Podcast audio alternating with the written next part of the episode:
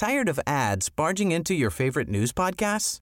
Good news. Ad-free listening is available on Amazon Music for all the music plus top podcasts included with your Prime membership. Stay up to date on everything newsworthy by downloading the Amazon Music app for free or go to amazon.com slash news ad free. That's amazon.com slash news ad free to catch up on the latest episodes without the ads. Tenemos en la línea al doctor Abelardo Meneses, director del Instituto Nacional de Cancerología, INCAN. Muy buenas tardes, doctor. Buenas tardes, señorita Adriana. ¿Cómo está? Muy bien, doctor. Doctor, lanzó el INCAN una campaña, un minuto contra el cáncer. ¿Nos puede hablar de eso, por favor? Sí, eh, desde hace algunos años hemos venido trabajando muy fuerte con el patronato del Instituto Nacional de Cancerología en temas de prevención. Y el enfoque de un minuto contra el cáncer es justamente eh, hacer eh, promoción sobre la importancia de la prevención, sobre todo en temas como el cáncer, en donde debe ser una prioridad la prevención y el diagnóstico oportuno. Y es la finalidad de este promocional de Un Minuto contra el Cáncer, precisamente de difundir el conocimiento del cáncer en la población y que podamos estar haciendo diagnósticos cada vez más tempranos, pues para tener éxito en el tratamiento. Claro, aquí en el Heraldo nos hemos dado la tarea de también hacer la campaña apoyando esto que ustedes han hecho, que es también eh, contra el cáncer, doctor. Eh, en este año, fíjese nada más, doctor, eh, en el 2016 hubo 79 mil fallecimientos del país y parece que esto no baja. ¿Nos puede decir por qué se incrementan las, las cifras año con año? Bueno, hoy estamos registrando cerca de 34 mil fallecimientos por cáncer en todo el país. Y precisamente la razón es que estamos diagnosticándolo tardíamente. Para dar un dato que sea accesible a la población a quien nos escucha, siete de cada diez que llegan al diagnóstico de cáncer hoy llegan en etapa avanzada. Eso lleva, obviamente, a que haya más dificultad para un tratamiento que sea más complejo y más costoso. Entonces, eh, las historias de éxito pues se reducen. Eh, también se debe al aumento gradual en el número de casos de cáncer de ciertos tipos de tumores secundarios a los estilos de vida, a ciertas adicciones que se tienen como el tabaco, las dietas eh, hipercalóricas que han condicionado a mucha de nuestra población a sobrepeso y obesidad, y que eso trae consecuencias. Un paciente que tiene cáncer, pero que además tiene otras comorbilidades como obesidad, diabetes, enfermedades renales, hepáticas, cardíacas, hace más difícil y más costosa la enfermedad. Y si el paciente no tiene acceso a las mejores terapias o a diagnósticos tempranos oportunos, pues eso hace que la mortalidad se eleve. Por eso, un minuto contra el cáncer y lo que el Instituto Nacional de Cancerología promueve mucho es el diagnóstico temprano. Y en aquellas enfermedades donde se pueda prevenir, hacerlo de tal manera que estemos eh, hablando más de salud y no de enfermedad. Doctor, pero si se han hecho estas campañas, ¿qué pasa dentro de la población? Y sobre todo, no solamente le da, lo padecen las mujeres, también los hombres, que son muy reacios a explorarse también. Pero, y también otra pregunta, ¿dónde hay más incidencia? ¿En el campo, en las zonas rurales o en las urbanas? ¿Y por qué, doctor? Mire, eh, es una muy buena pregunta y tiene que ver mucho con corresponsabilidad. Eh, creo que tenemos que permear la salud en todos los ámbitos. Cuando hablamos de salud en todas las políticas, a lo que nos estamos refiriendo es que la salud debe de permear en educación pública, debe de permear en, en lo que es el trabajo, en lo que es industria y comercio, en lo que es economía, en lo que es la Secretaría de Hacienda, es decir, en todas las estrategias tiene que ver con la salud. Y le voy a decir porque a veces abrimos escuelas y no cuidamos que estas escuelas tengan áreas de recreo, de ejercicio. Mm, y entonces, y a veces tenemos tiendas al interior de las escuelas en donde se venden productos que están condicionando mayor obesidad.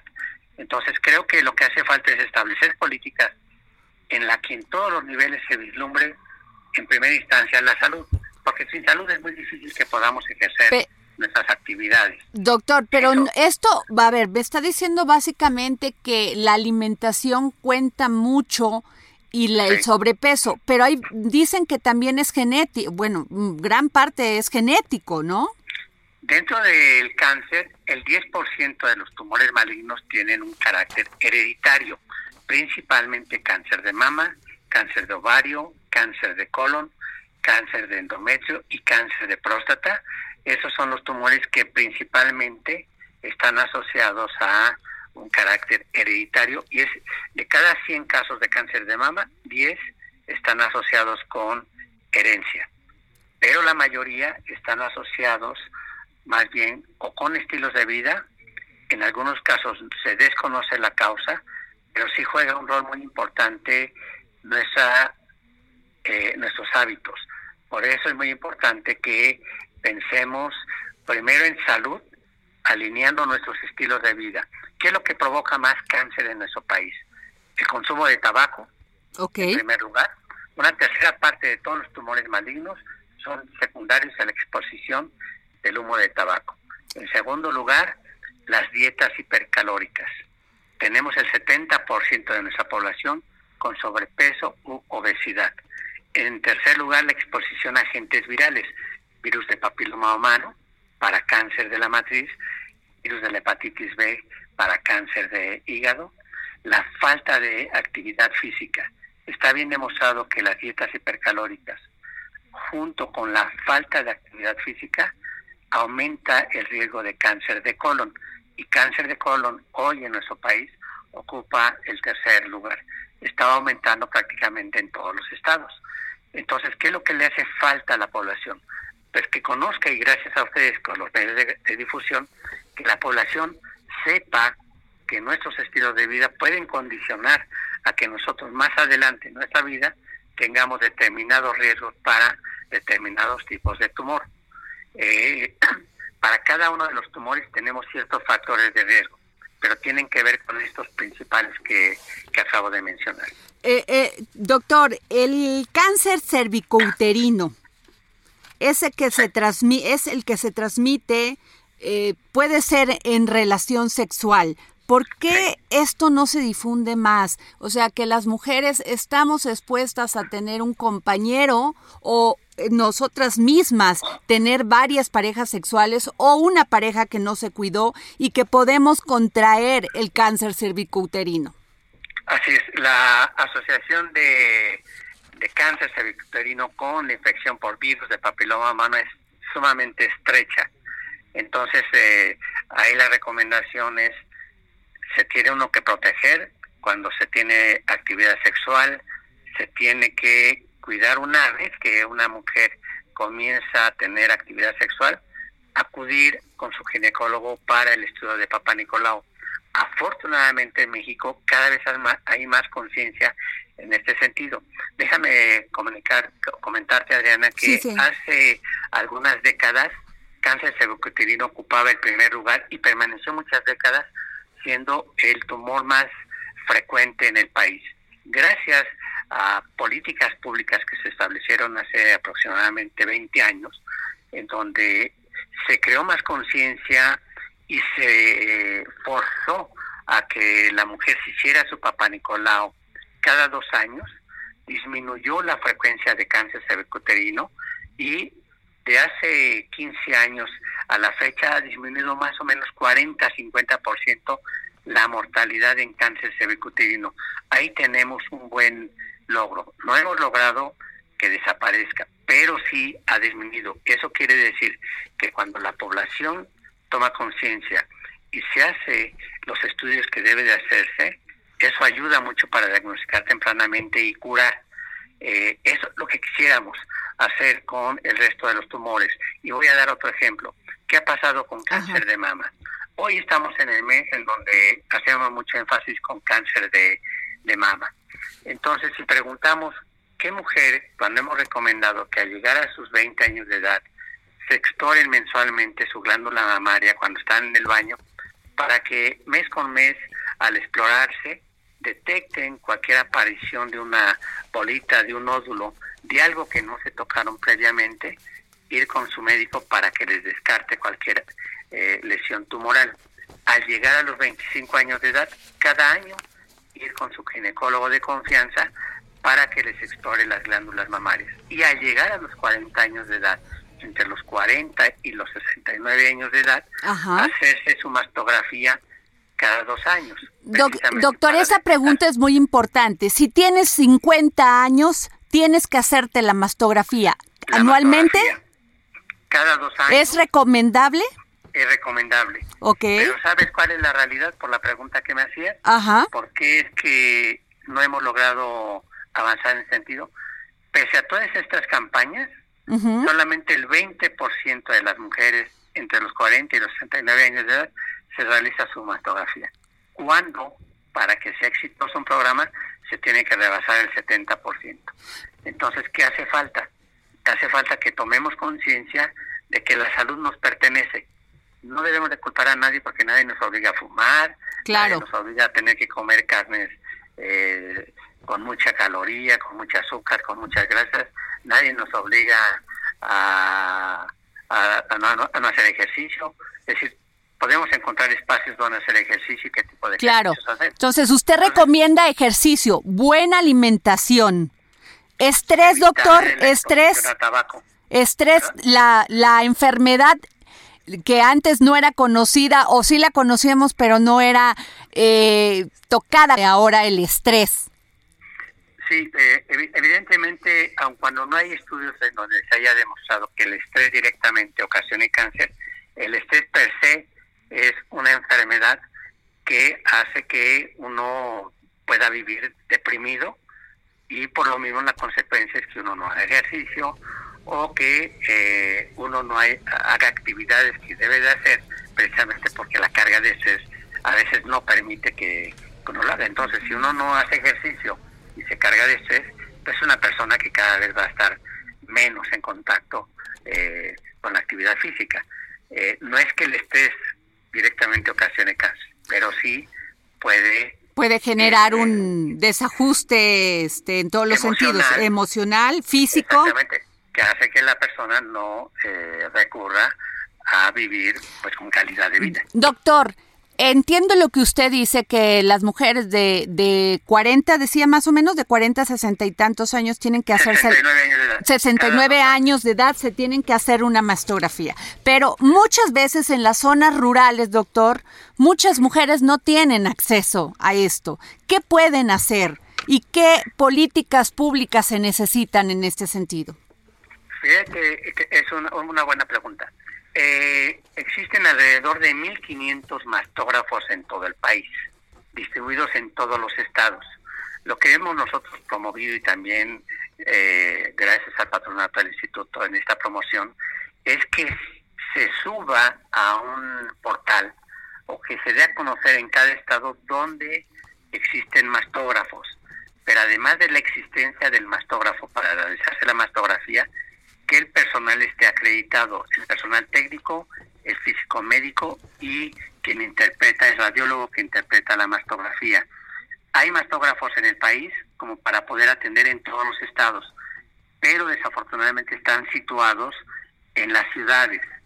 Lo que hay que dar a conocer es dónde están situados esos mastógrafos y ayudar a que la población, porque el situar un mastógrafo no debe de situarse en un lugar en donde no se tengan las condiciones para poder ser supervisado el uso del mastógrafo.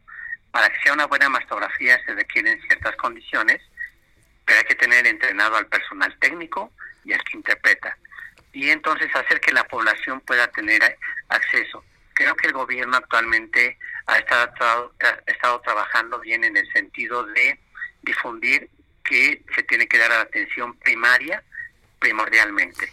Y eso es acercar al primer nivel de contacto, es decir, al médico general, a la enfermera, al psicólogo, al nutriólogo, al veterinario, al, al trabajador eh, social o trabajadora social, para que ayuden todos los que trabajamos en la salud, para que la población vulnerable se acerque a las áreas donde tenemos los equipos o donde tenemos las condiciones de poder efectuar un diagnóstico oportuno. Creo que lo que tenemos que trabajar es en los estados en la prevención de dar, de dar a conocer qué aparatos tenemos, en qué instituciones, no importa si es Seguro Social, no importa si existe, no importa si es PEMES, no importa si es privado, no importa si es Secretaría de Salud, dar a conocer esta infraestructura. A ver, aquí tengo mastógrafo y estoy acreditado para poder hacer una mastografía, para que la población sepa dónde acudir, porque a veces no sabe dónde acudir y por eso no, no acude.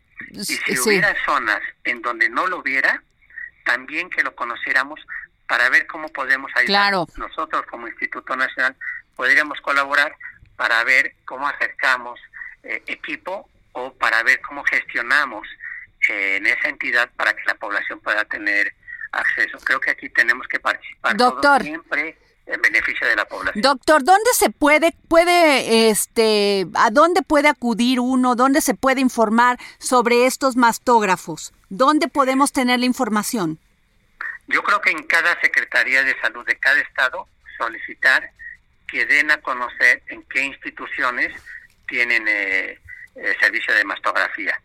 Y algo que es muy importante que la ciudadanía debe de pedir es que estén acreditados, es decir, que el personal técnico esté capacitado y que eh, el, radiólogo, el que interpreta, también esté acreditado para la lectura. Ah, mire, Hace falta implementar calidad, además de que sepan que ahí se puede realizar.